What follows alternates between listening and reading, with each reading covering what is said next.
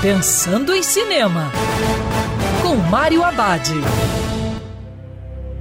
Olá, amigo cinéfilo, tudo bem? Com o pedido das autoridades de evitar espaços fechados com muitas pessoas, é melhor evitar o cinema enquanto o coronavírus não estiver sob o controle.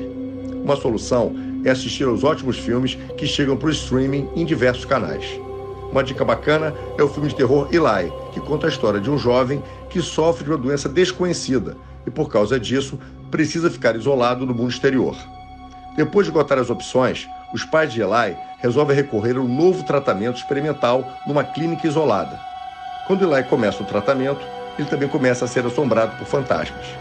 Eli é um filme tenso, cheio de reviravoltas e com certeza vai agradar aos fãs do gênero. E lembrando, em tempos de coronavírus, prepare a pipoca, porque o cinema agora é no sofá de casa. Quer ouvir essa coluna novamente? É só procurar nas plataformas de streaming de áudio. Conheça mais dos podcasts da Band News FM Rio.